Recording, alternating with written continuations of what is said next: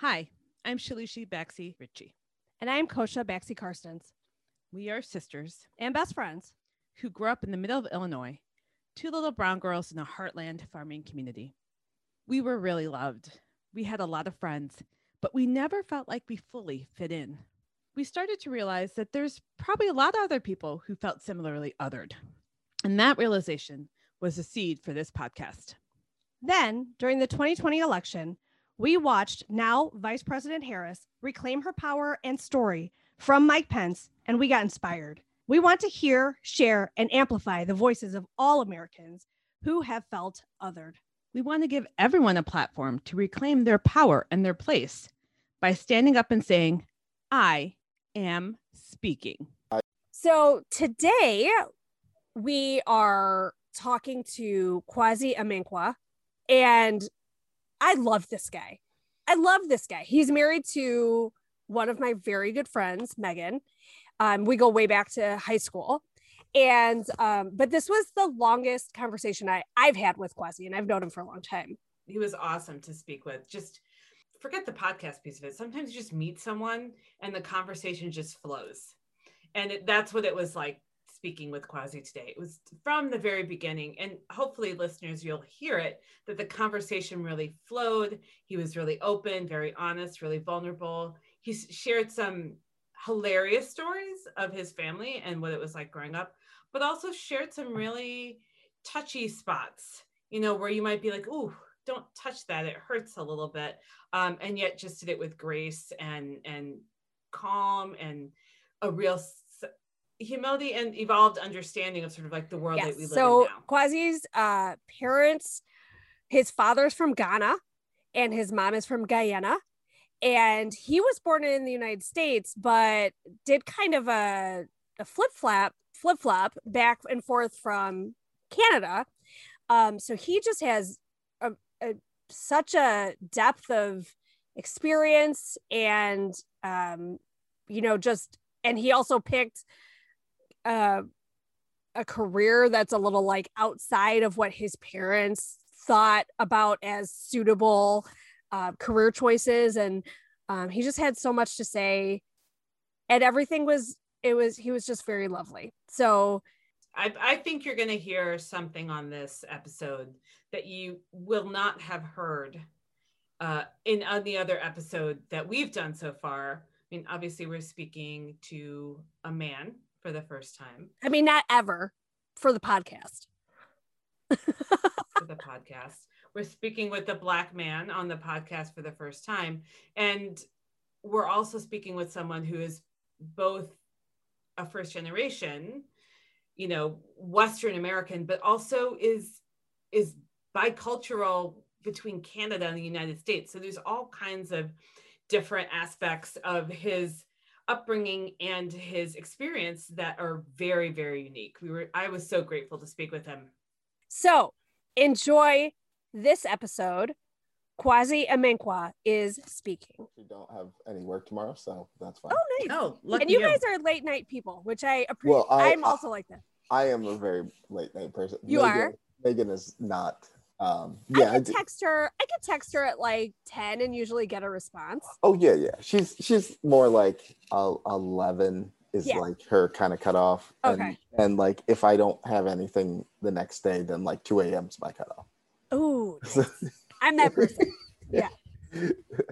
All right. So we are recording, and Kwasi if you could go ahead and start.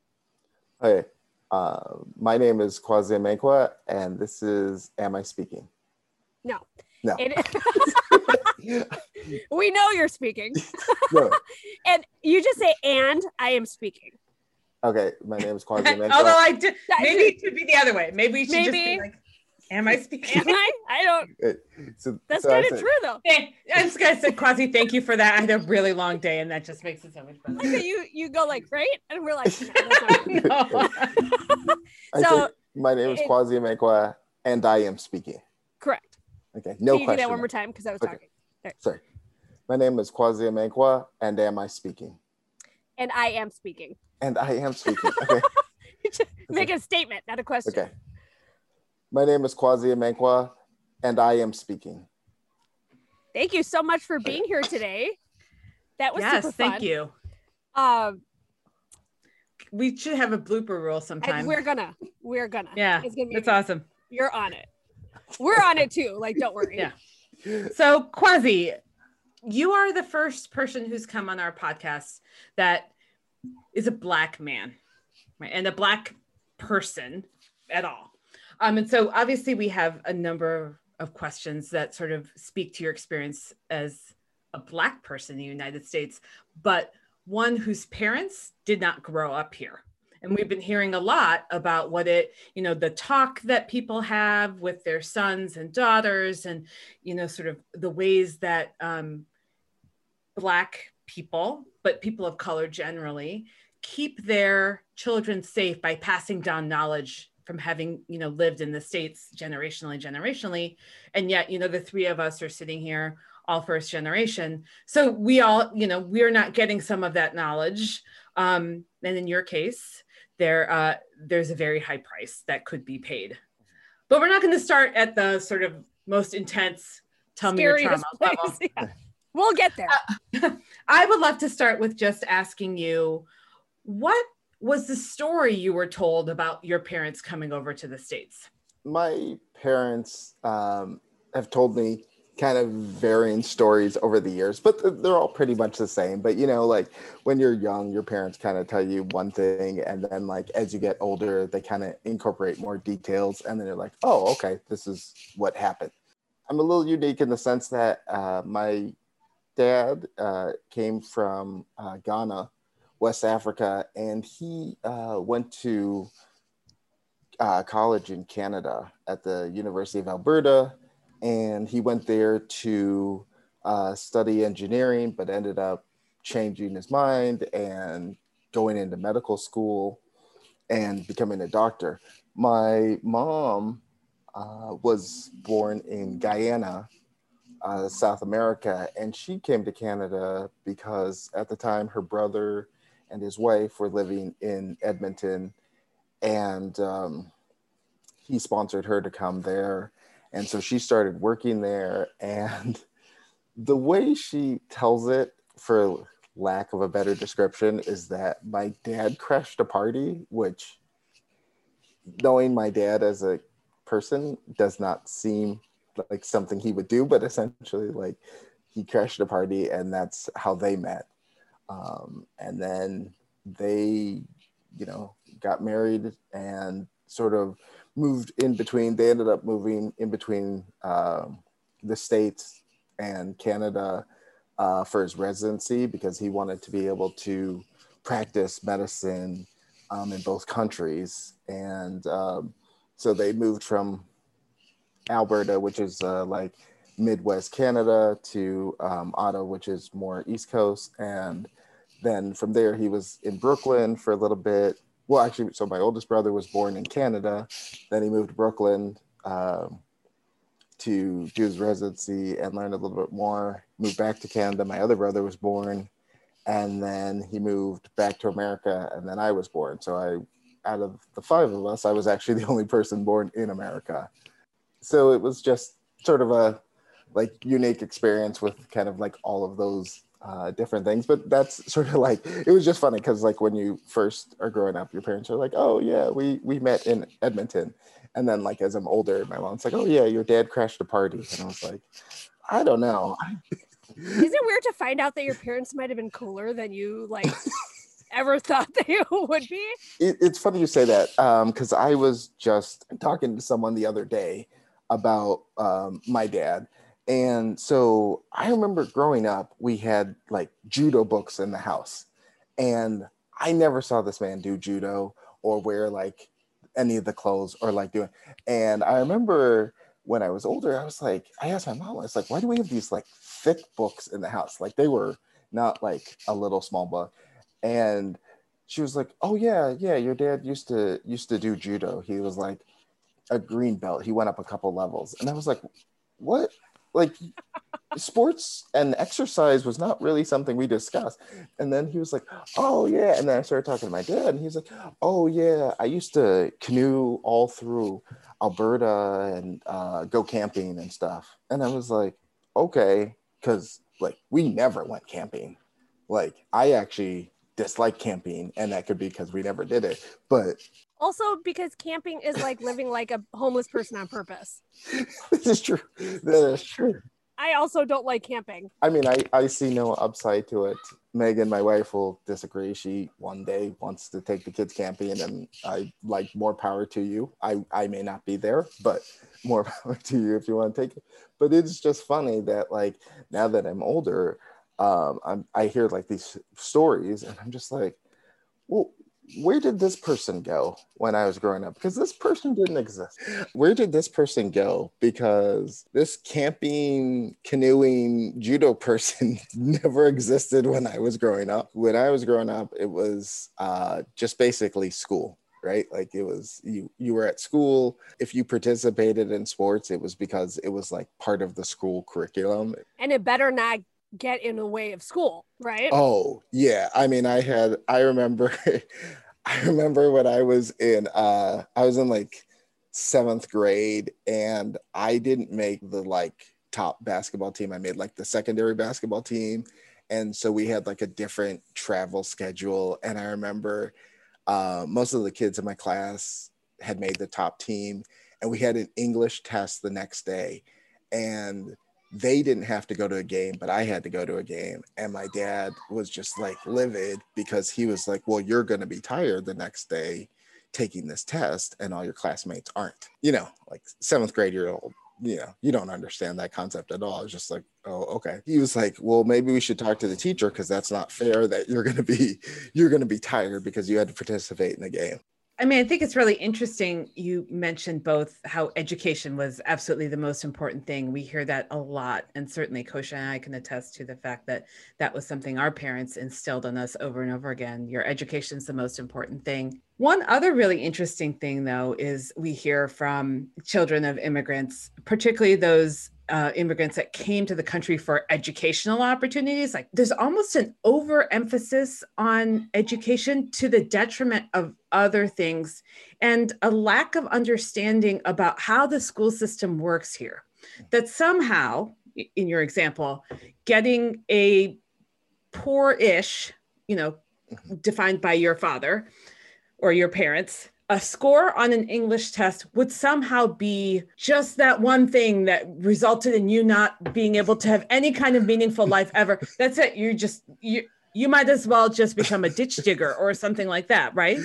Yeah. So what does that resonate? It sounds like since you're laughing, it resonates with you. Do you have other sort of examples or other thoughts? Like, and also, did your mom echo that as well? That's where they they did differ um, a little bit. Like my mom was very adamant about education. She she had worked in administration when both of my brothers were were growing up, and then when I was born, where she didn't need a job, I guess at the time, so she wasn't working, and so she was a stay at home mom, and you know she just sort of echoed you know paying attention in school but did sort of talk about um, you know things like art and and stuff like that but not, it, it, in a weirdly not consistent way you know we would do like every now and then she'd be like oh let's let's like do a painting or something like that or like and we would do it and like that was it. It was like a one time thing that we wouldn't really do ever again but education was such a big thing.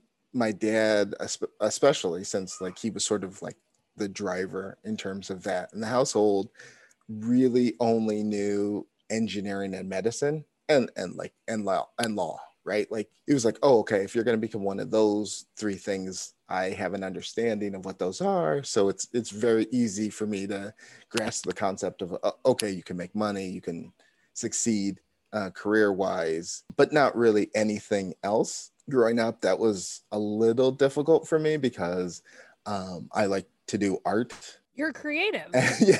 So as an artist, uh, there was a lot of confusion in terms of like, well, what would you do, right? Like, how would you make mm-hmm. money? Um, and I remember, uh, like I was, I think in maybe a freshman in high school or, or junior high, I was like around that age, and I remember having a conversation with him, and I told him I was like, well, yeah, I'm going to become an artist. And he, he was like, well, that could be your hobby. And I was like, well, can it be my job? And he's like, well, no, no, you can have hobbies. He's like, I'm a doctor and I practice medicine, but I do research and that's my hobby. So art can become like your hobby on the side. And I was like, oh, okay. So even his hobby was a terrible example. I was, I was going to say he used to do judo, he used to go Yeah. camping, and his definition of a hobby was research. Research. Okay, all right. I mean, some people love that stuff, so I'm not going to push back on that, but that's it is a thread that we hear very often, which is um, education and financial stability. And I only understand a certain number of ways for that to happen. Mhm. You can go to medicine, uh, you can be an engineer, you can be a lawyer, and then there's sort of like like the aura around those things, like what what falls in those bubbles. So, okay, you're not going to be an engineer, you're going to be a scientist. Okay, I understand. Like you're going to do research. Um, you know, uh, I you're not going to be a doctor, but you're going to be a nurse or a tech, or you're going into pharmaceuticals. At least there's some sort of understanding of what that is or how people make money in those ways. Yeah, you're not gonna be a doctor, but you could be a hospital admin or something. Right. Right. Right. But then there's sort of you get outside of those three or four things, and most immigrant parents go, I don't know what, you know, like they almost don't even know the words to say. And I'm imagining that, you know, in your dad's home country, like there's not artists, like there were artisans who who make things and like they're actually business people, right? They Right. but there's not like Right. you don't get paid to be an artist. Here's my art installation. Like nobody pays you for that um and but that does exist in this country and i you know we've talked to a number of people and even Kosha and i have had experiences where our parents go what's what's that about? It just got worse and worse. It got harder and harder for them. I did public health. Kosha was going to you know started research and then moved to pharmaceutical sales. Our youngest sister is um, a music therapist and they were like i mean they didn't even know what to ask at first. Shalushi's husband is um he's in In finance, in corporate finance. that makes a lot of sense. Yeah. that makes a lot of sense. And then Brian is a musician, but he makes amps and it, it's I mean, my dad was like, but why? Like it, I mean, not in a mean way, but just like can't you do just all this on a computer now or whatever? Yeah. So like were you the first one to be like I'm gonna break out of this mold, or did your brothers kind of set the stage for you a little bit? Well, to give you an idea or to answer that question, um, my oldest brother is uh, head of cardiovascular at the University of Connecticut. Oh, damn him. damn him. and my my other brother um, has a PhD in biomechanical engineering, all right builds parts for uh, satellites. So it was basically like check, check, giant question mark, no idea, uh, uh, does not compute. Yeah. You know, the- it's just broken now. Yes. Wow. Yeah. So let's let's just be clear that like you're very successful at what you do. You you're not just like you know selling art for food on the streets, Right. Yeah. right? Like you are very successful graphic designer, very very talented. you know it, it's like anything it, it took a little while you know it's not sort of like the instant success that someone let's say in a medical field gets in terms of like Uh-huh. you know you you finish you know medical school you finish uh, residency and then you know you get that first job That's a good point. Very good point. i did take as long as a doctor though in school so right. I I probably could have just you know saved myself some heartache, but and um, been a doctor. I um, recently did uh, participated in a uh, Star Wars fan art takeover, creating custom art that appeared on Disney Plus, um, which was such a big deal that um, my parents actually called me uh, to congratulate me and you know have a have a drink, which was also an odd thing for my parents to. Uh,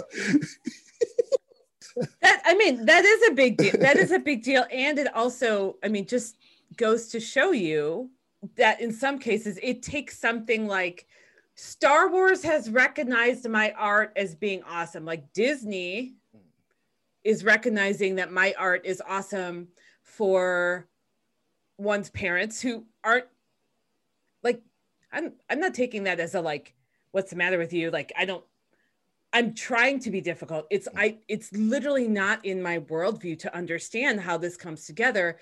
Oh, that's what this looks like. That's what accomplishment looks like. Otherwise, it's you know, like becoming the head of cardiovascular health at you know in Connecticut. Like there's a tangible title there that you're hmm. just like, oh yes. Or you know, building my son builds satellite parts engineers not build engineers satellite parts Right. right oh huge right like Right. my my son is a graphic designer. It's like the sort of understanding is like so do they make powerpoints or like do they Yeah. do t-shirts? Like what what is that? But that is like a level of thing where it's like oh you can point to that and someone would get it. Oh yeah, yeah. That was um definitely something where I mean my my parents are not Star Wars fans um in any sense, but they are well aware of Star Wars and the like size of Star Wars. So to you know be like, oh wait, my son's participating in something with this humongous franchise that everyone knows was like an instant like, oh wow, you know, Yeah. that's that's and that time. you That's- won, right? Like you Yes. didn't apply, like you you were participating in a contest and you Yeah. won. and they're not letting anyone join like Right. not just anyone can be like oh here's my art i just Uh, like for example i could never ever Oh yeah be invited to participate in that at all What you do Yeah. is not art. So That's true. I cop to that. Yeah. So we've talked about your brothers a little bit. We've Mm. mentioned them. What was your relationship with them like growing up? Because they're both Canadian. So are they super nice? and you're an asshole. so it's it's kind of funny um well we are all five years apart um so oldest brother's 10 years and then uh, middle brother's five years. Growing up was um really different in the sense that you know a, a 15 year old and a five year old hang out because they're siblings but like they're in two different kind of life decisions. Uh, when my oldest brother turned 13 he went to boarding school. Um, so I only saw him, you know, at I call it American Thanksgiving. You guys just call it Thanksgiving. like I call it American Thanksgiving because there's a different one in Canada. Yeah, Uh, it's in. October, isn't it? Yeah. Where? so what boarding school did he go to? uh, he went to this boarding school called Albert College. It's Okay. in uh, Belleville, Illinois. Uh, sorry, not Illinois, Belleville, Ontario, which is about three hours north of Toronto, um, like northeast. Um, we, my my dad had some um, family friends that he had met when they did mission work in Africa, and we used to visit them. And there was this boarding school there, and for whatever reason, my dad was like, "Oh, you're just going to go to this boarding school." And then my oldest brother went there, and uh, so he went there. I think like junior high until he graduated. And at the time in Canada, high school was five years, so he went there. And then my middle brother went there. And then when it was like my turn to go there, we ended up moving to Canada, and my parents just sent me to a private school closer to my house. Um, so I don't I don't know why I didn't go there. They just ended up sending me to a different school.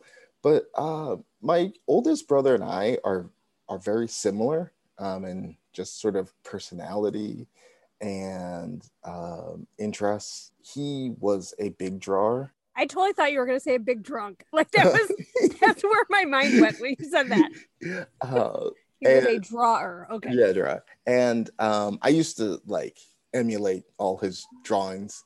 It's it's like that sibling things, right? Like little younger siblings are always gonna um, imitate their older ones, and he uh, used to like to draw, and I I would just like see his drawings, and I would try my best to copy him and and sort of get to that level.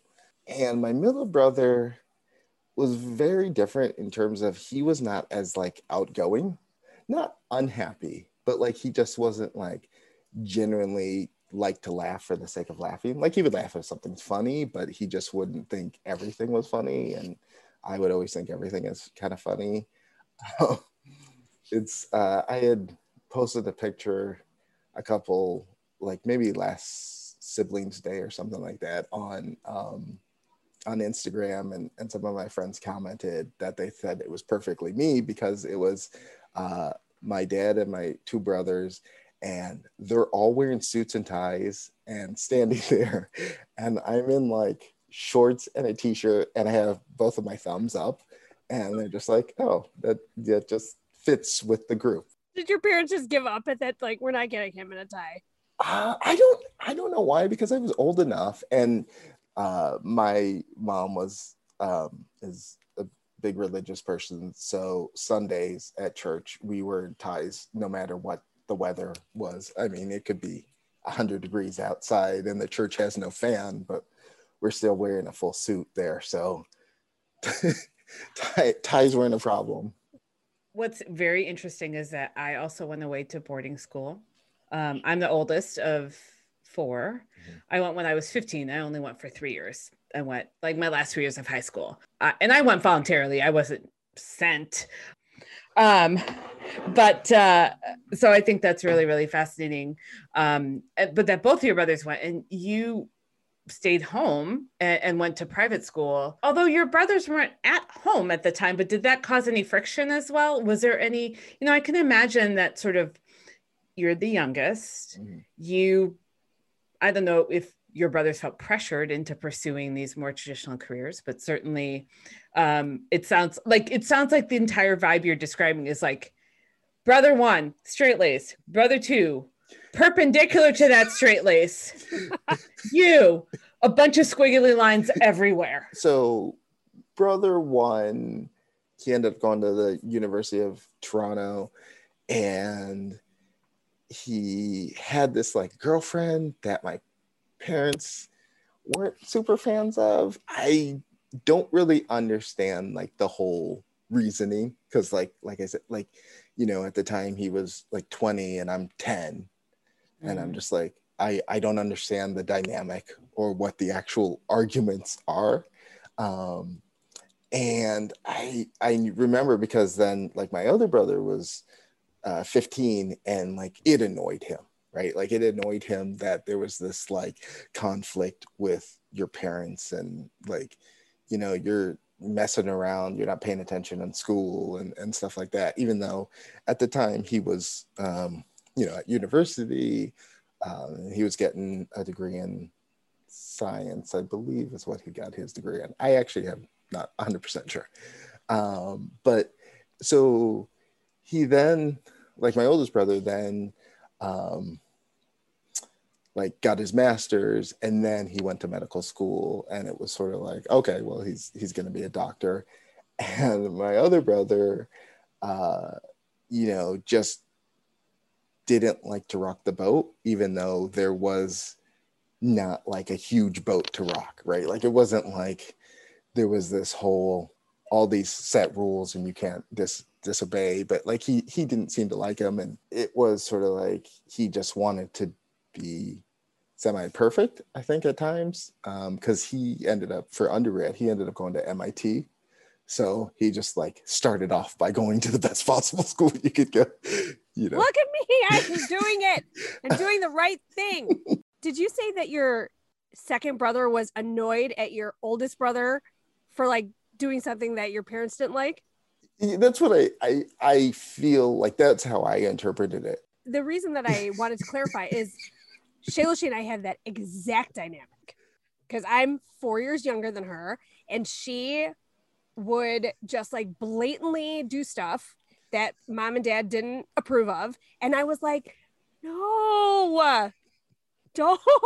Oh my, I would get really upset where I was like, they're mad. Mm. Stop making them mad. Yeah, no, I totally. By the way, I 100% found this picture. Yes, that is that is, that is Also, nobody except for you is smiling in this picture. that's but see that's an immigrant thing when it comes to taking Oh. photos. that I, yeah, yeah, that is a thing. is very true. You're, I mean, that's that's this is the first time we've heard that observation, but you're absolutely But you're right. absolutely right. Yeah. It's like be serious, take a good picture. You are here to work. You're here to work. I mean, before people had phones on their cameras or cameras on their phones, Right. you know, and you could just like take a billion pictures, and be like delete, delete, delete, delete, delete. I was telling my 13 year old that once upon a time, you had to first of all go buy film for a physical camera that you carried around with you. Then you only had 24. If you were lucky, you got like 37. There's that one extra one that came in. right? You bought 36 and then you got that one extra one. And then you took it somewhere and they developed the film and it took them like five to eight days to give back to you. And then you really, really hope that your pictures turned out well. That is true. Because if they didn't, you can Yeah. never go back and like take pictures again. Obviously, you couldn't just take an endless number of pictures. So if you didn't get it, you'd be like, well, now we have these crummy pictures instead. no, I it, it's it's funny because I always think about like I actually I wear glasses like everyone in my family wears glasses. I just wear contacts a lot of times now. And my mom would always, whenever she takes pictures, you know, slightly turn her head so she wasn't perfectly on, so the flash didn't hit her lens to cover her eyes. Because if once you got that photo developed, that's a useless photo if I can't see your eyes. I need to meet your mom.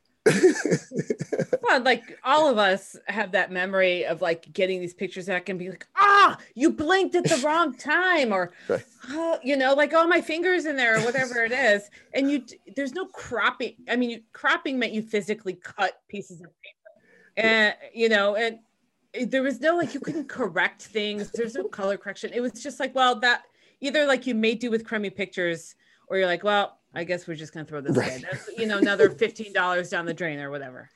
Um, Very true. and it's expensive. That picture was awesome, by the way. Uh, can I put? Can I post it on, in our show notes, please? Yeah. Yeah, Okay, that's fine. awesome. That would be awesome. That's so awesome. You look so happy. Yeah, I know. I know. Um, So I'm I'm really curious about this back and forth to Canada thing because it wasn't like oh your brothers were born in Canada and then you came here and then you lived here and that was it. Like then you went back to Canada and then you came. Now you're here. Is your and your brothers are both here. Um, one you- one brother is in Connecticut, and then Mhm. my middle brother um, is in Canada uh, with my folks. Oh, okay. So your I was going to ask, your parents are still there, or they did they eventually decide to settle in the states? My dad um, went to Springfield, Illinois, and, and was teaching at um, SIU, and then we he was there for several years, and then we moved to Toronto.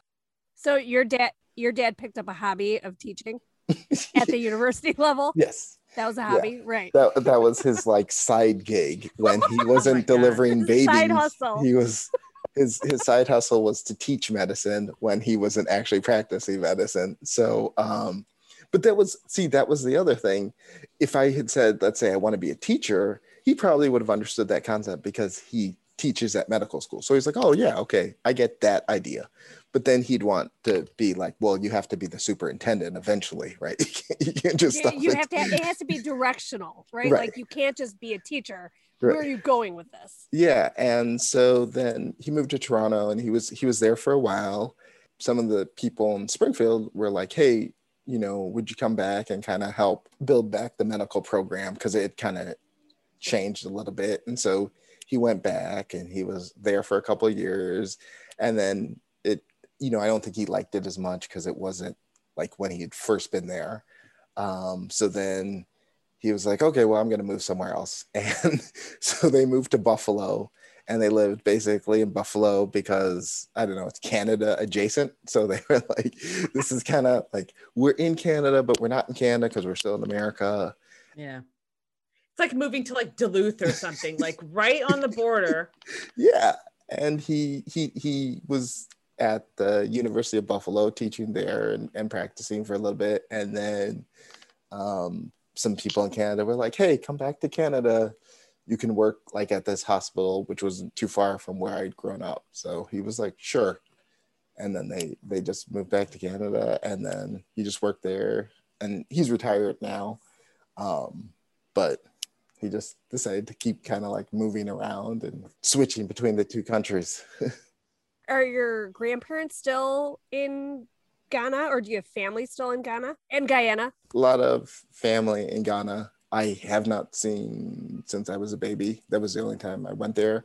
Um, both grandparents are passed on both sides. And then family uh, on my mom's side in Guyana and Jamaica. And while we haven't met, some of us have just met over social media. Just sort of like the plus of social media is getting to know these random Mhm. cousins um, that I just didn't know I had and stuff like that. Yeah. So Yeah, you do get a chance to sort of at least have have you know sort of like conversations and just know each other and like see what other people are like oh you had a baby or you got a new job and that's you, you know this low key connections can if you ever decide to go visit it's helpful to have at least set that foundation Yeah, yeah. I I told my so my one cousins uh, who live in Guyana. I like a couple years ago learned about the it's called like the Goliath spider. It's like this massive spider that's the size of a small dog, and it eats birds. And I was like, no, no. I just I just wrote. I was like, I am never visiting you. This is too close to the rainforest, and it borders your country. If I see Wait, one of it's these, not even in Guyana. well like the it's in brazil but like because of where guyana touches brazil don't talk to me like spiders stop at a border. Like they're like oh wait no sir you have to stop here you go back. It's like uh it's like being in australia and new zealand where you're like like what huh? Snakes fall from the sky yeah it's it's done it's done there's there's i was Did you like see, you're a, you're a Harry Potter fan, aren't you, Kwasi? i a loose a loose one not a, A loose- not a well, huge- you don't have to be a real one. There was a picture in in uh from Australia with a snake that was like trying to get into a door, like a front door, and it was like, um, "Can I talk to you about our Lord and Savior Voldemort?" Because it was like, like Yeah. a snake missionary. It's like five feet tall I know, yeah, yeah. uh, and it still has like a bunch of tail behind it you're just like yeah But and people no, are like okay. oh yeah no that's fine But this snake is not not the snake. The the spider, this dog-sized spider, as you call it. Mhm. First of all, dogs come in very different sizes. So are we talking like a Chihuahua size Yeah. spider, or like a Great Dane? no it's it's chihuahua size but even a chihuahua size spider would you want to see the google say the google say it's about as big as both hands put together. Which is like a very small Chihuahua. it's big for a spider. I totally agree with Kwasi if i saw a chihuahua that's about this by two hands i'd be like great you're a dog. I get this. If i saw a spider coming at me that big i'd be like i need to move and i need to burn my house down. I need to burn all my clothes. At least in this country you do not see spiders that big. Your Oh. cousins don't live in the rain. Like I, they're not going to stop at the border. But are they going to stop? Are they going to like go into a suburb, like down the sidewalk? I don't know. I I have not I have not been. I can't say how close things are. I don't need to chance it. You're not going to chance it. I don't Fair need to enough. chance it. Fair enough. Fair enough. I just, Okay. So how do we start talking about spiders? Uh, because of visiting family Oh, and yeah. they live near the rainforest and not wanting to go there. There so go. I Yeah. totally get that. So we were talking about visiting family and having family in different places. Um, and we were also kind of talking about what it's like to be not just a first generation, but also straddling the experience of Canada and the US because most people think, oh, it's Canada, like we're really similar. But Canada is still a colony right and they, they're very recently were a colony and there's you know like the queen can still show up and like sit and at the head of parliament um and we the united states was a hundred percent like a you're not my real dad situation Right. like go away we don't want you i'm leaving home and i never want to talk to you again type thing Mm. and canada's like no it's cool we're good. Yeah. um and so culturally things are different so what was that like not not only having one foot in you know western us or western american society and then you know other parts of the world but then also switching back and forth between these two countries um, it it just added to a different dynamic of growing up in Canada. So when I was growing up in Canada, um, you know, we lived in suburb about 40 minutes north of the north of the city, north of da- downtown Toronto, and um, my school. Uh, I had well when I started, we had 200 students, I think, at my school. Uh, just to give you, it might have been, might have been 300, just to give you an idea of like the size of the school.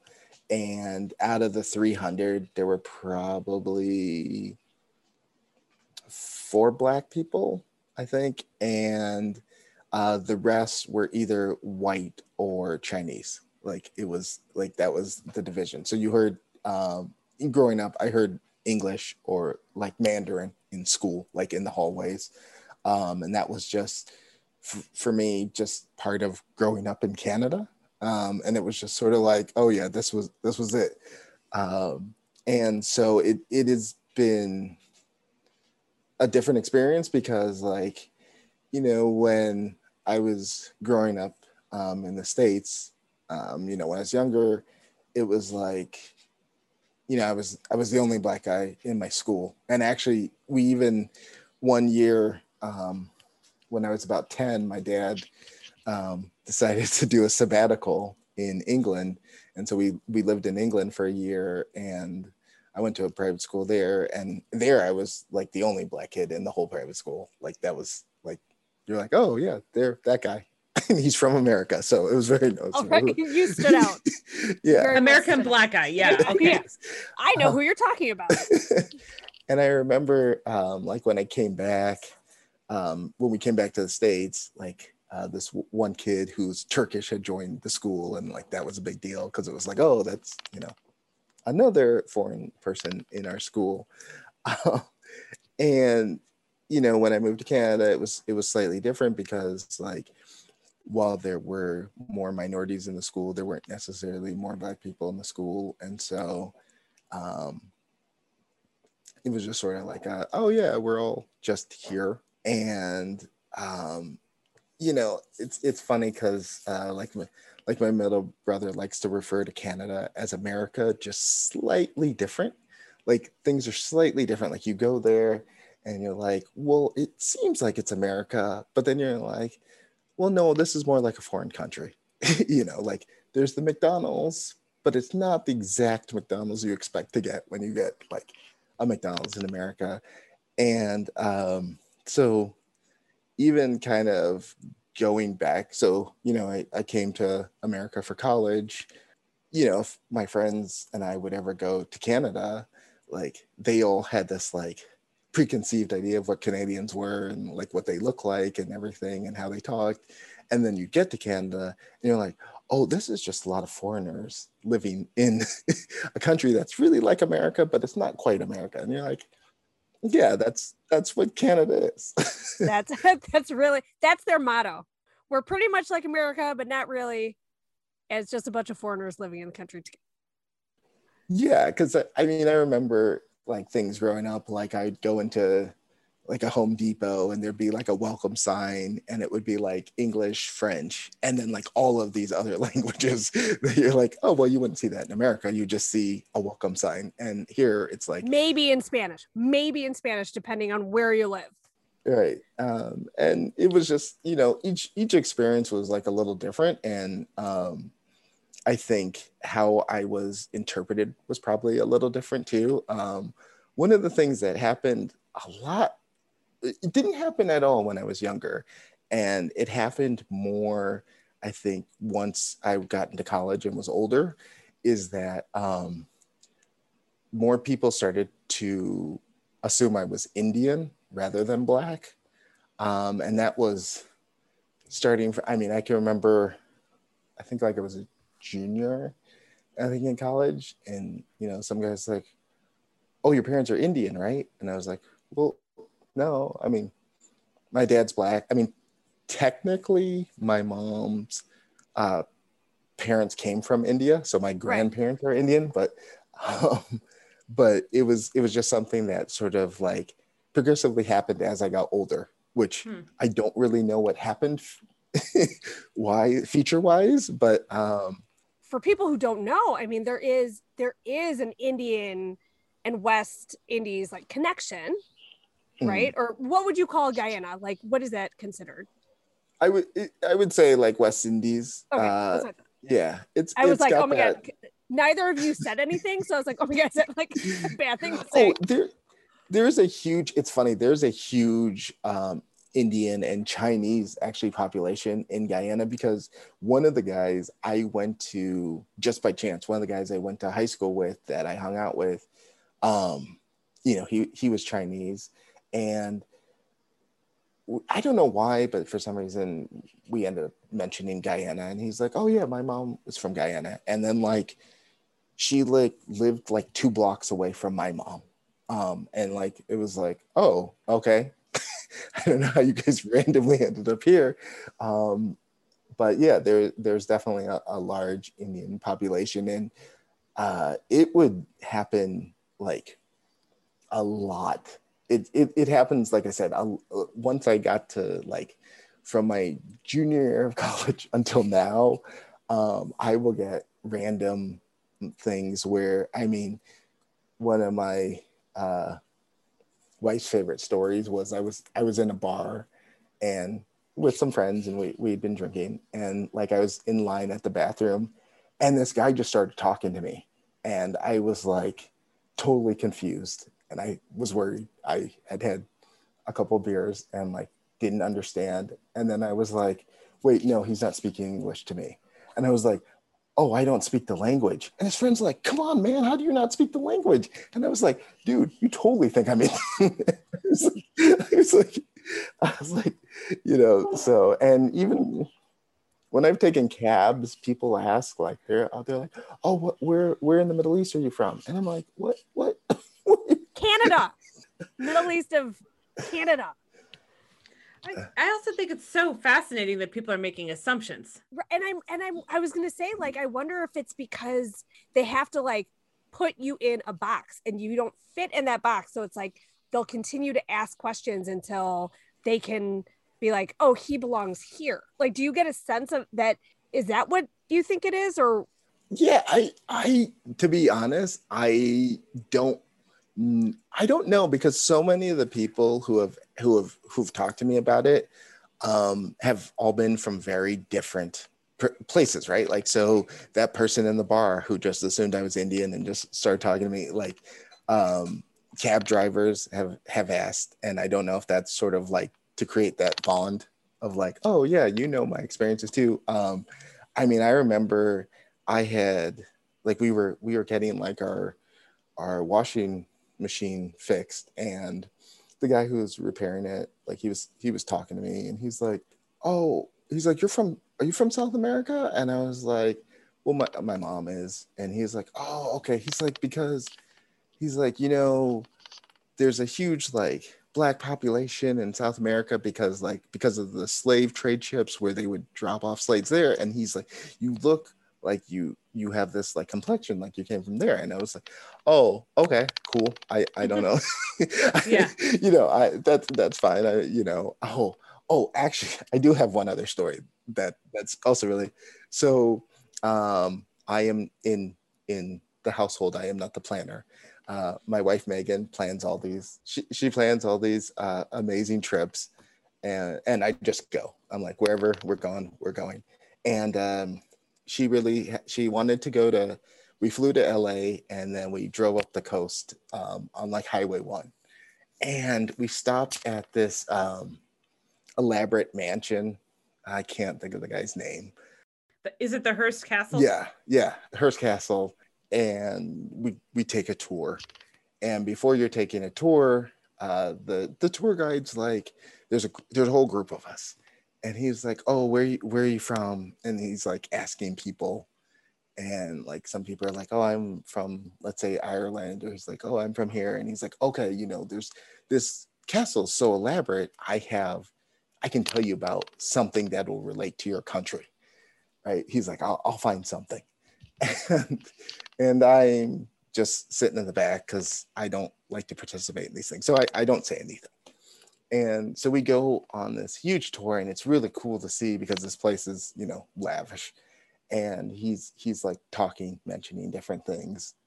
And then at the very end we are watching a like a black and white movie that's showing like old clips of the house and like the different animals and all this the the people that used to work there. And some animal comes on the screen and he's like that animal's from India. And he looks at me and he goes, Hey man, I'm sorry, that's the best I could do. just like, oh, you you didn't you didn't need to include me. Yeah. I, I was I was fine. I was fine. you weren't like me next, me next, do me next. Right? Like it's not like being a child where it's like, oh, if I don't Right. get called out Yeah, on I didn't get my turn. Yeah. Wow. Wow. And Yeah. then he totally missed the mark too. Oh Yeah. no. Yeah. And then to be like, that's the best I can do, dude. Oh no. Oh Lord. Well, it sounds like he was like he tried to make a connection, and you know, to me, this just highlights so well how flat that can fall. One, if you're not like really pay- reading the room and being like, that guy does not care whether there's something here that relates to his ancestry.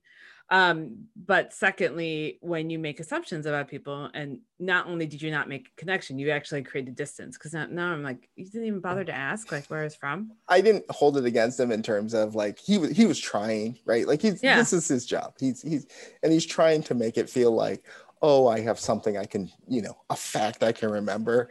So I didn't really think anything of it, but I just it was just sort of funny because it was just sort of like I did not expect it.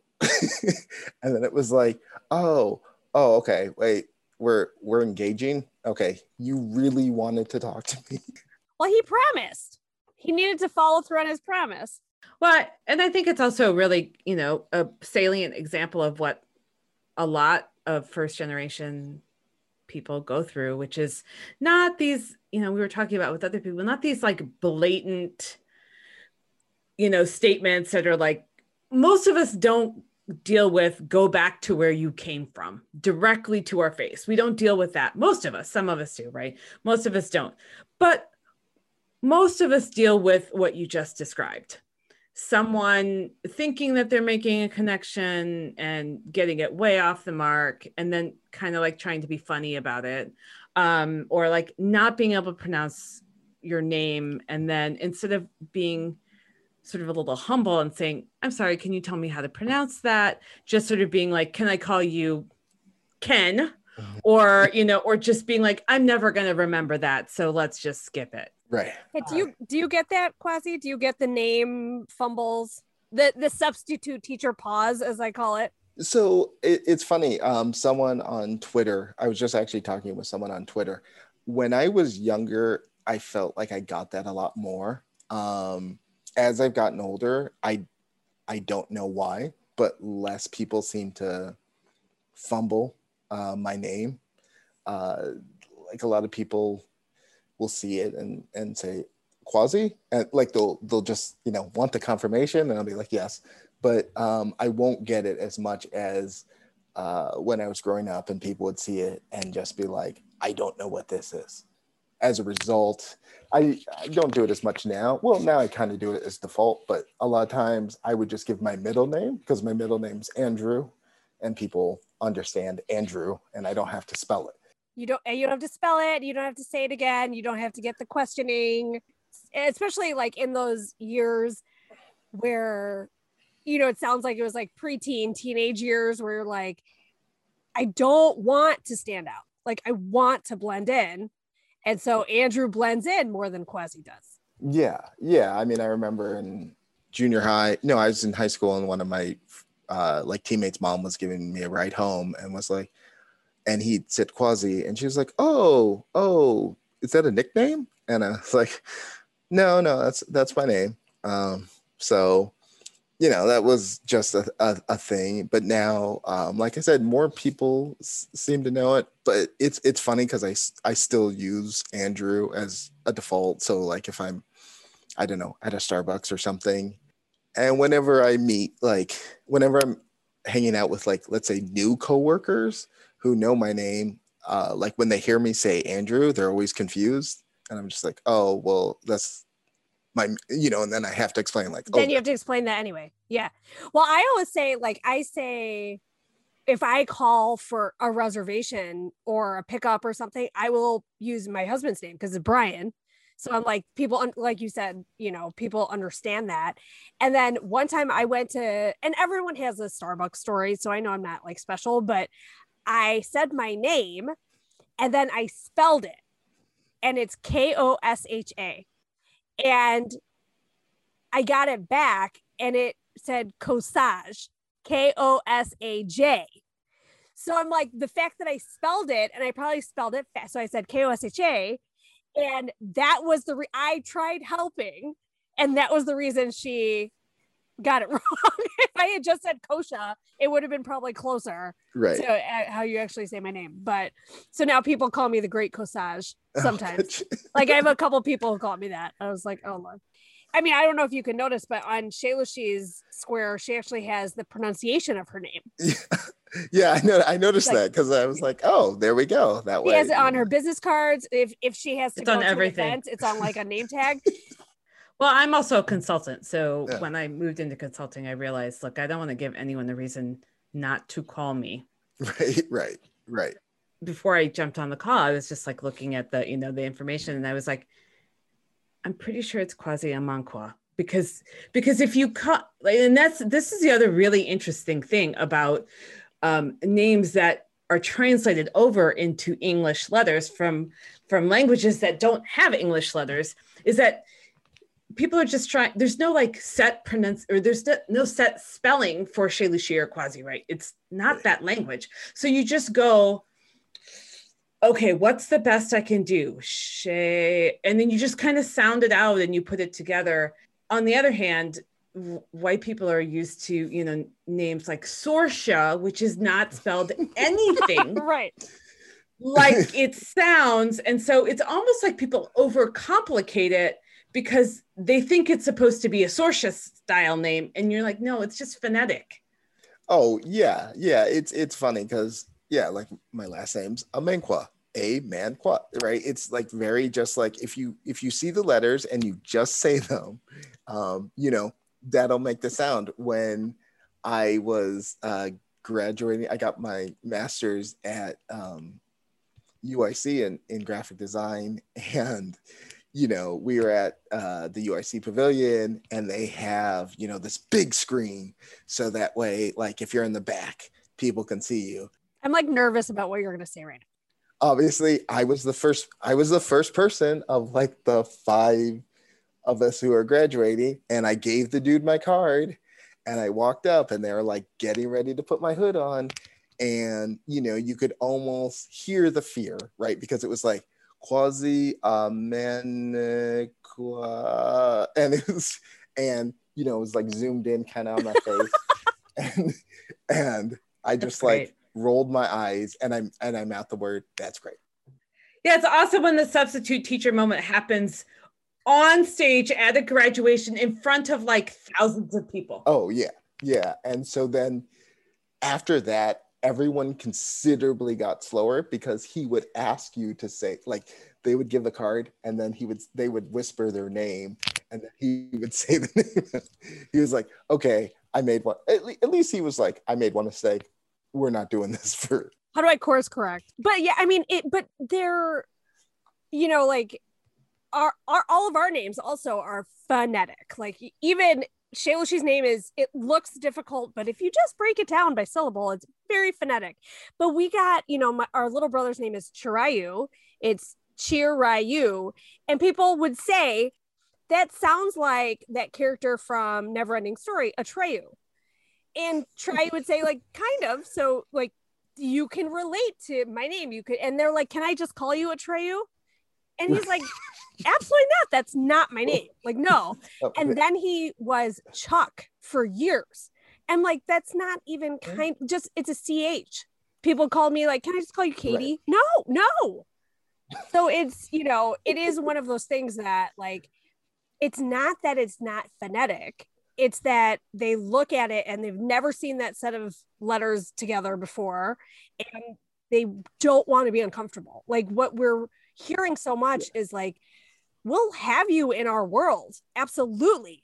But don't make me think, don't make me uncomfortable because that's hmm. where, you know, that's where I, I can't, I can't go there. like i said now it's less of an issue but you know when i when i was growing up a a lot of it was like you know they'd say like what's your name and i'd have to say you know i'd usually say quasimodo without the modo and then they'd be like oh okay i get it Oh, You know, and- interesting. yes.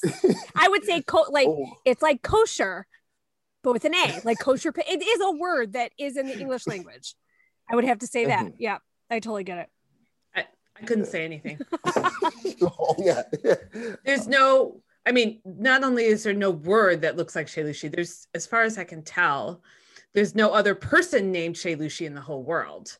Um, so the more I put myself out there, the more I just fill up Google pages because if you just put my only my first name into Google, I'm like the only person that shows up for like 10 pages. There's something like your You high wanted to- school like science project showed up on Google before anything. if else. you want to know what community theater production I did in 1985, it might be on the internet. Like that you can find all kinds of stuff about me, which is both um it's very convenient if you want to tell people how to find you. It's very inconvenient if you don't want people to find you. right, right. um it was interesting at one point someone actually said um okay well you got to think about in- anonymity online and i was like i'm sorry uh, uh there's no there has never been such a thing for Yeah. me right. so um So if we can, I would like to shift. And so, given the current climate, what I'm very interested in is the fact that like a lot of people don't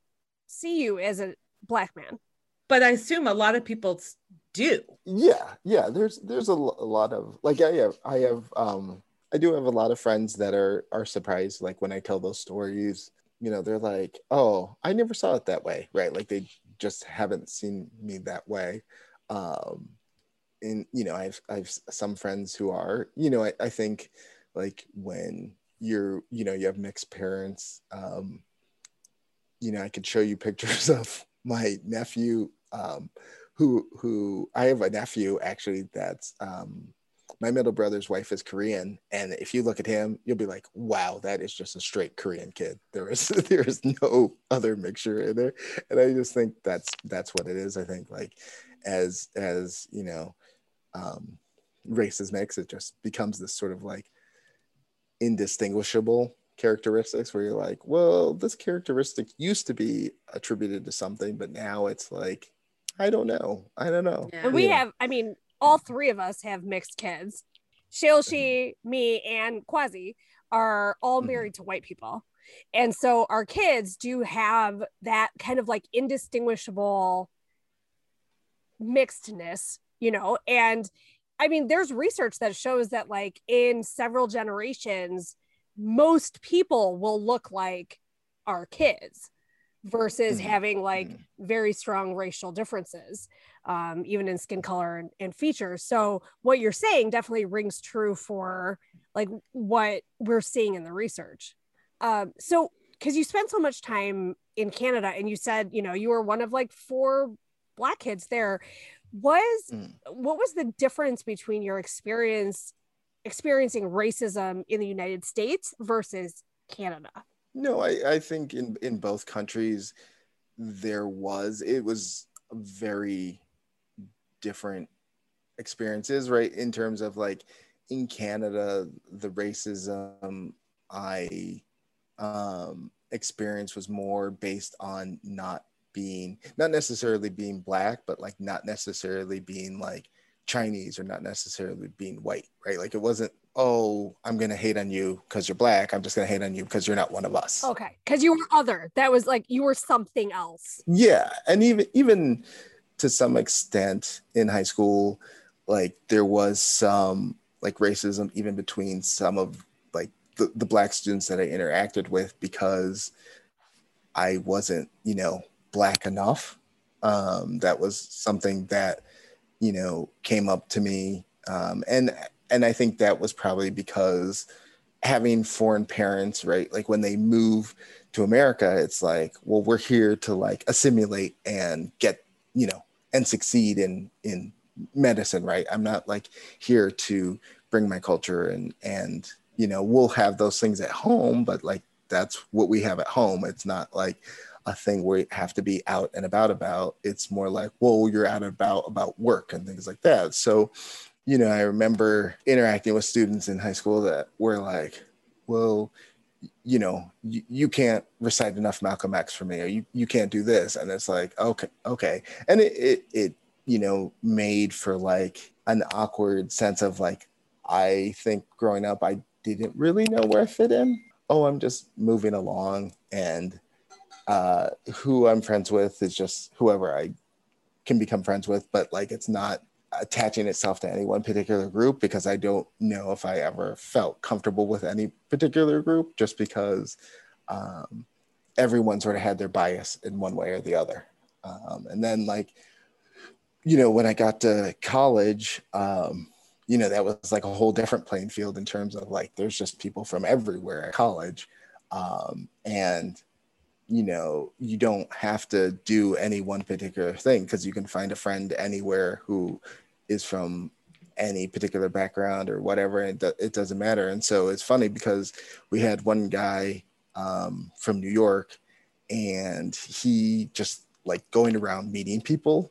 And so as a result all of us became friends because this random guy just sort of like interacted with a bunch of people and then the people who kind of wanted to stay together stayed together and that group you know was very multiracial and and everyone was from sort of different places right? Because like we had um like one of my good friends is is a white guy who's from quincy and we had i had another good friend who uh grew up in indonesia and like came to the states for college and like our freshman year was the first time he'd ever seen snow. One other guy in the group was um a filipino guy who's from Chicago. And so it was just like this group was like, okay, well, we're just gonna all kind of become this group and almost like it was like nobody really fit in anywhere. So you fit in together. Yeah. And it just was sort of like that was, you know, I think when I started to feel a little comfortable in myself in terms of like, well, I just have these people that I'm gonna hang out with and it's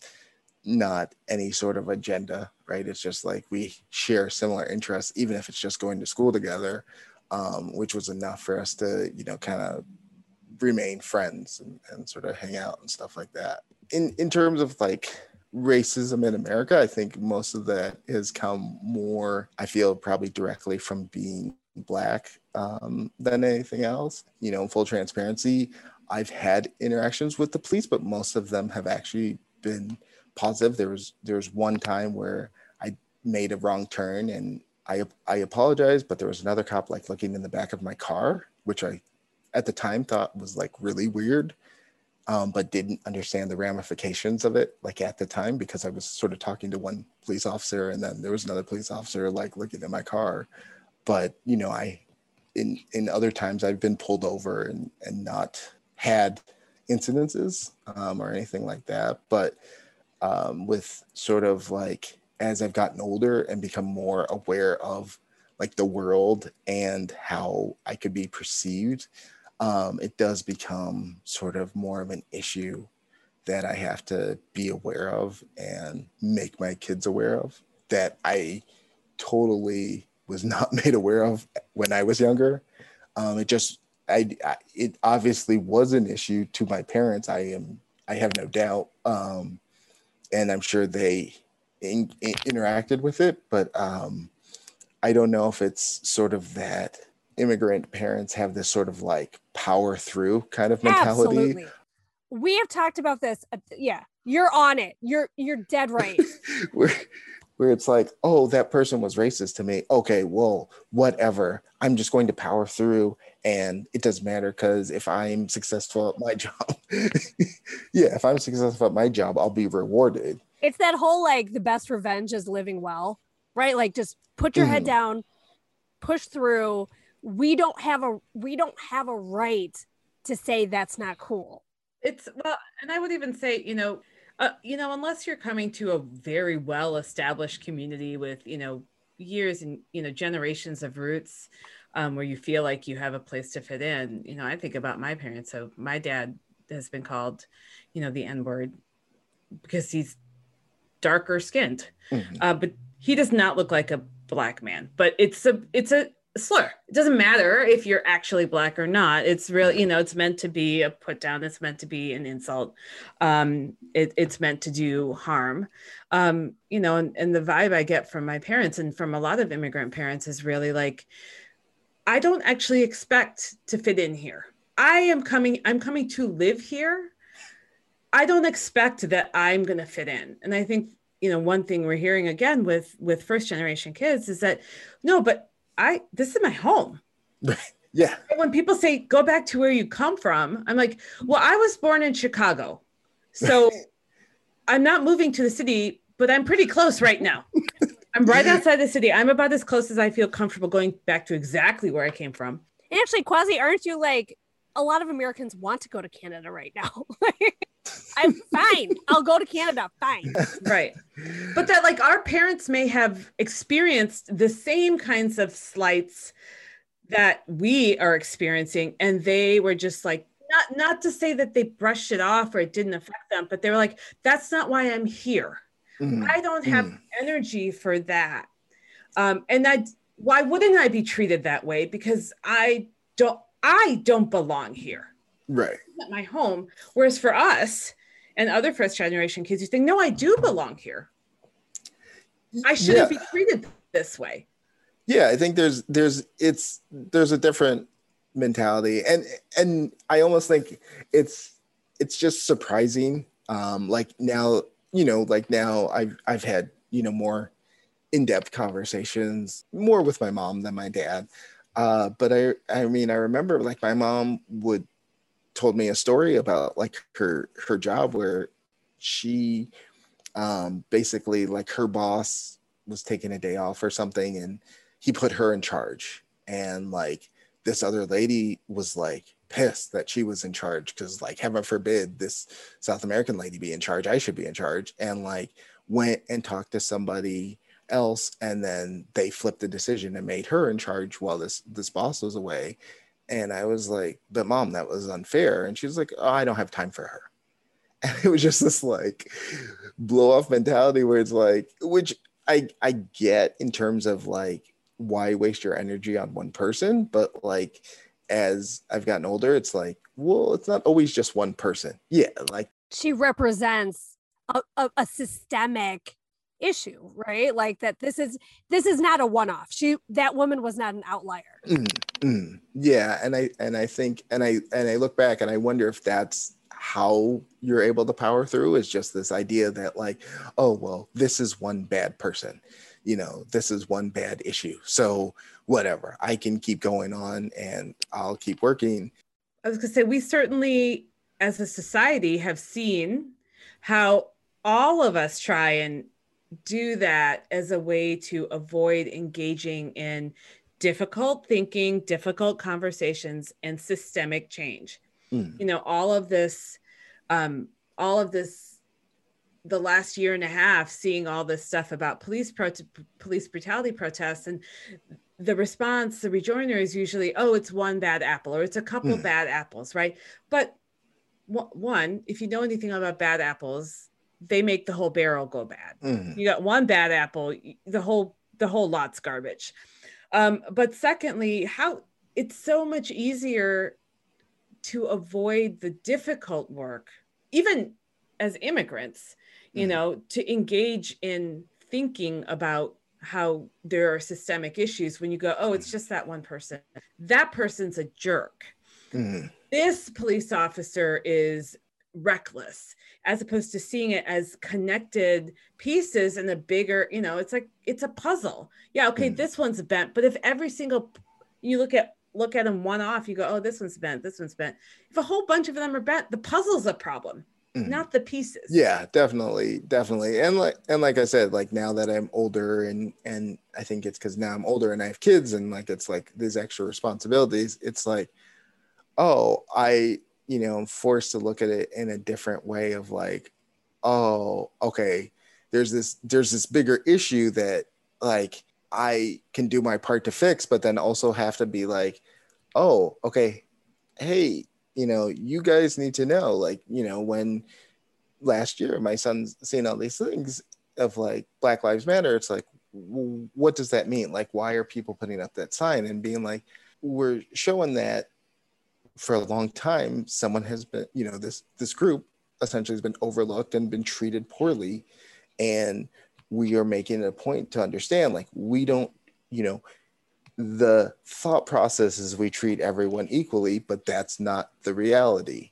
And so we have to be willing to like understand that at times different groups will be um, targeted or, or treated poorly. And we need to understand that you know we lift them up when they are down understanding that they also lift us up when we're down right? Like there's there's this interdependency. Like i, th- I think about like how you know now we look at all these things that are happening you know to the asian population and it's just like everyone needs to do their part right? Like it's not like hey i'm down you have to help me up it's like when uh, when you're down i'm going to help you up right? It's it's it's like this got to be hand in hand like you know i think the best uh, expression is you know rising water raises all ships right? Like we all want to move up right? And i know and i don't think there's anyone that would ever say well no i don't want to move up. No we all want to move up and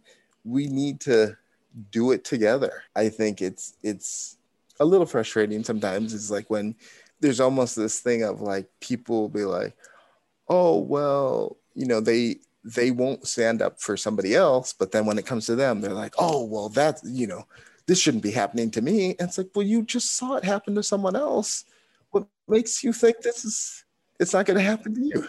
In 2001 right after 9-11 there was a a huge swell and surge of anti-brown racism right like the, the, i hmm. was told go back to where i came from it, there was so much racism and violence against indian pakistani middle eastern just anyone who looked vaguely brown and then like mm. now at least i think with our parents, the immigrant generation, now with all the anti Asian hate that's going on, it's like, well, that's not me, right? Like, it's like this not understanding. Like, we just went through that 20 years ago, and it's not like it went away 20 years ago. It's like, but now that it's happening to somebody else, it's like blinders. I, that I think is what I find the the most shocking part is like to experience it, and then when someone else experiences it, it's it's not that same frustration it's almost like a relief of like well finally they're not they're not picking on me and it's like well if they're going to come around they did pick on you remember how they did pick on you it is interesting how we want to just it's it's very like a hot potato kind of or whatever it's not a situation what can i what can i do to avoid having you know as my husband calls it the eye of sauron on me. someone's gonna take someone's gonna eat it. Who's it gonna be? Not me. Not mm. what can I do to make it not me? And we talked to one of our uh, upcoming guests uh, that we're gonna release fairly soon. Although Kush is the one that manages that. So she shows up and talks to people. Yeah, that's what I do. People are like, "What's going on with your podcast?" I was like, "I don't know."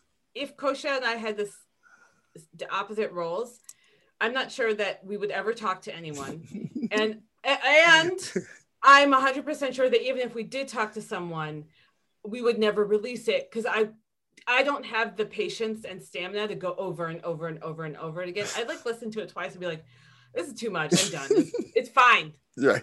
It's fine or it's not getting done. Right. End of story. I was gonna say, as you know, I do want to be respectful of your time, and I wanted to sort of start to pull the pieces together. Mm. And we were talking about um, about racism and what it's like now versus when we were children, which a lot of it has to do with how much more aware we are of what's going on. I mean, we would never see some of the things we see. So, you know, when a 13 year old boy gets shot in Chicago, you know, there's one that happened 10 years ago and one that happened 10 days ago or so. Um, and in Chicago, it looks like, oh, that's only happening once a decade. You know, um, it's police violence isn't that big of a problem against black and brown people. It's not happening that often right? We're not seeing the videos and the this and the that of everything happening everywhere else. Um, and yet raising two sons mm. in this world means that you can't ignore it anymore right? We don't have the we don't have the luxury of pretending that things don't exist. One because we're not those people but two it's in our faces all the time now. So how are you you know how are you and your wife navigating what it means to raise two boys that maybe aren't the darkest black people you've ever seen but will present black to somebody? And at one point at some point in their life may actually have to think about how do i interact with the police um, I mean, right now, because their ages, we are trying to answer questions. So they are seven. Uh, seven and three. Yeah. So, um, you know, if they ask questions, we're going to answer it um, very honest and upfront because I, I feel like I don't want to like lead confusion. Um, with that said, you know, they are still seven and three. So the like reality of these sort of interactions or potential interactions, I want to hold off until early teens or like until they're ready. Until they're ready to talk about it meaningfully instead of just being like here's a bunch of information and it's going to freak you out because you're too young to really understand what it means. It's it's also one of those things of just being aware of it but potentially not ever interacting with it. I, I don't know. It's it's hard to say right? It all you know part of it will be based on you know their friend group right? Because like if you know they end up having mainly white friends then it's going to be oh like this is our black friend you know? But but if they have you know uh black friends or, or indian friends they're going to be like oh you know this is our light skinned friend. It'll all you know it's one of those things where it's like well you know i'll watch it too because it, it'll all depend upon which friends they navigate with and like how they're interpreted you know with that group right? So um, but definitely trying to hold off until they're a little older because it's just like there's there's so many other things in the world that they have to worry about.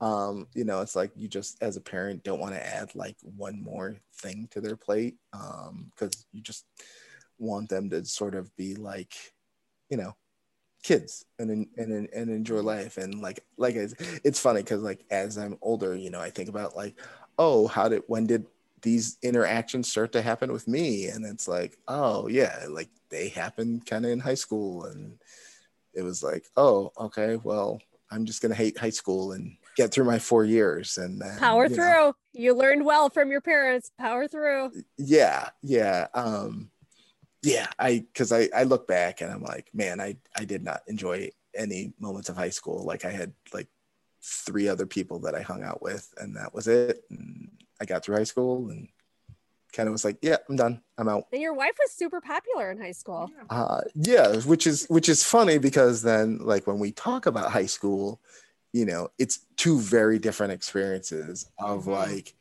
oh, you know, she, she liked high school and and thinks of it fondly, and I'm like, oh no, I hate it every minute. I just, you know, burn the whole school down. Let me get out of there. You powered through, and she reveled in the popular glory, right? Yeah. Yeah. I was more on your side. Like I liked high school, but I was very awkward. And and but we also, I mean, you said you went to a high school of like 300 people.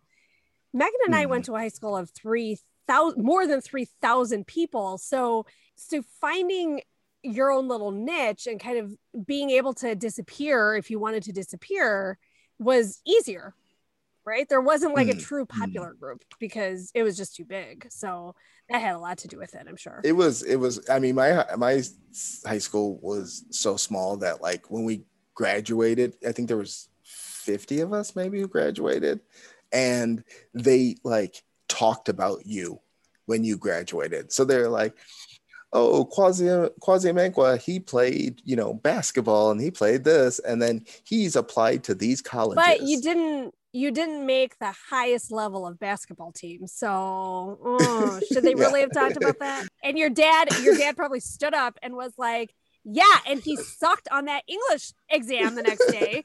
And that's why he's an artist, put in quotes. I do want to tell a random funny story about my so, so my my dad is an obstetrician and and you know he's doing like high risk deliveries was his, was his thing so when I was in college, uh, like I went originally, I was like, okay, I'm going to do science. And I totally was doing very poorly in biology and chemistry, but I was really doing well in art history. And uh, so my dad was like, we'll just get a degree in art history because really your, your degrees don't matter. You could still go to medical school with an art art history degree. Right. You, you could do whatever, right? Like at the end of the day, you know, your degree it's just having the degree that matters.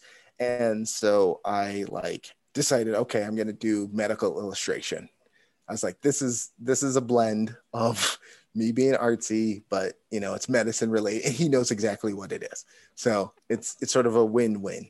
And so I like graduated and then I spent the summer taking um, physiology and human anatomy classes.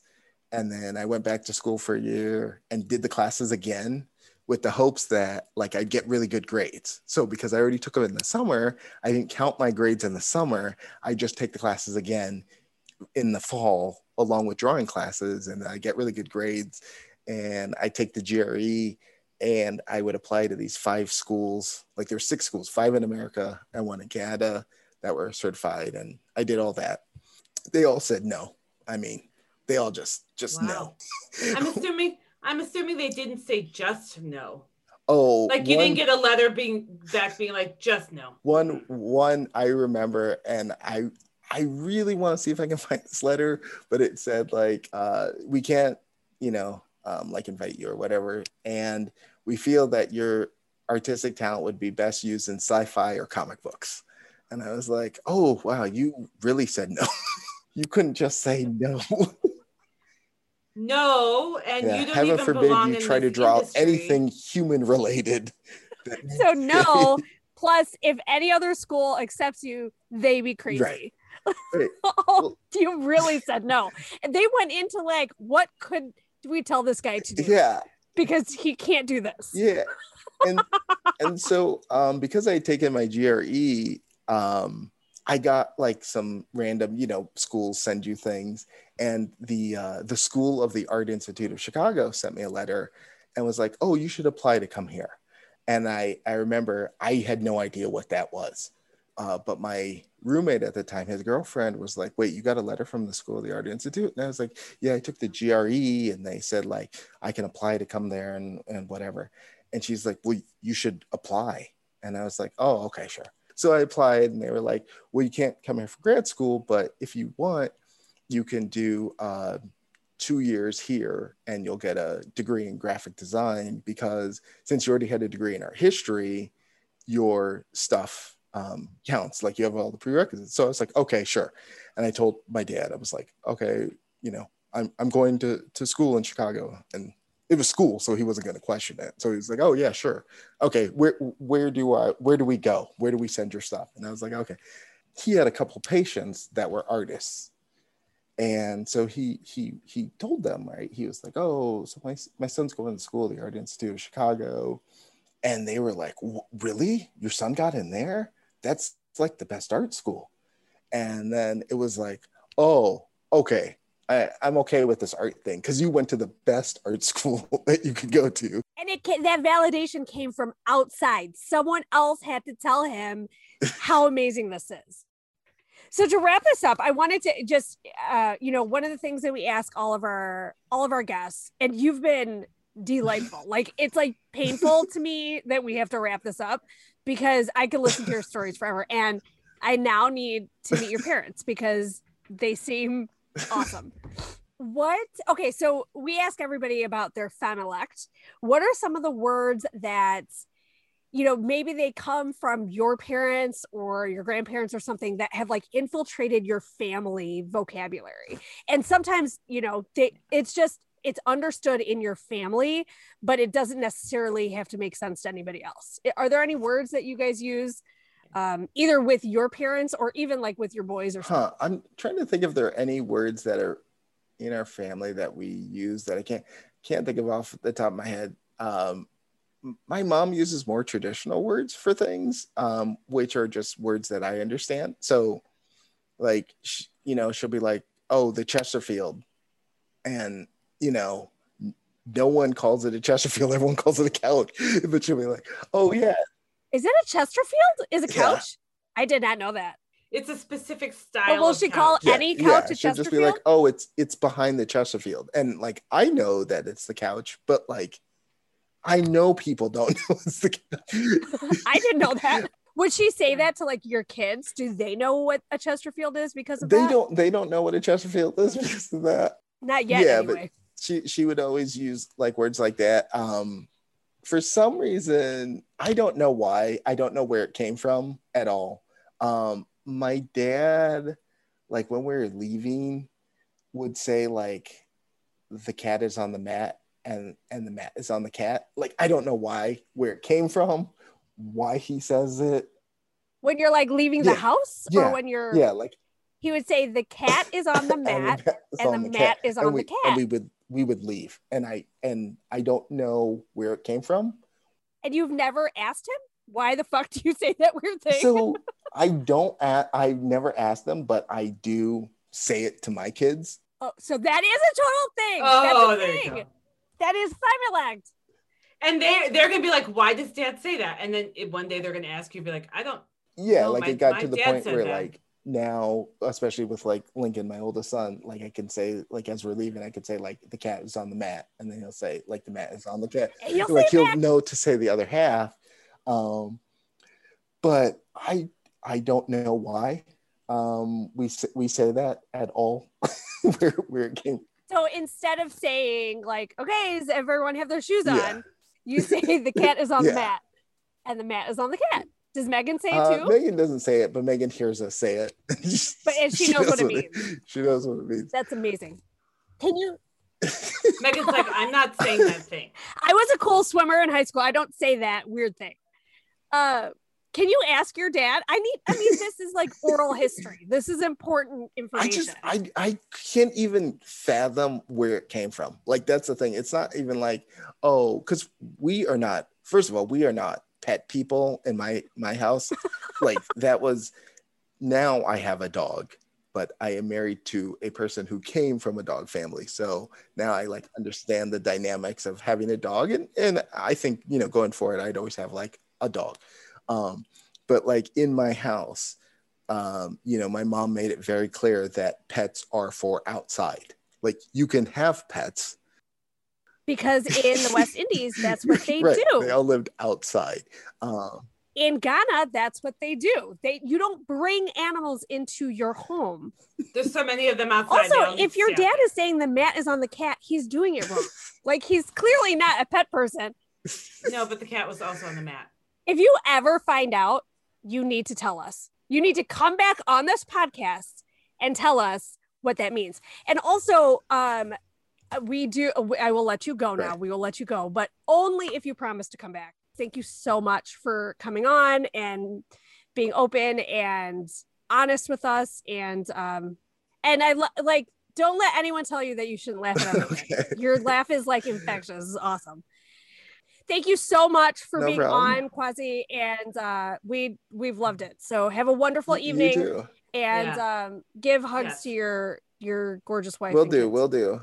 Uh, nice to talk to you. Bye. Had a great time.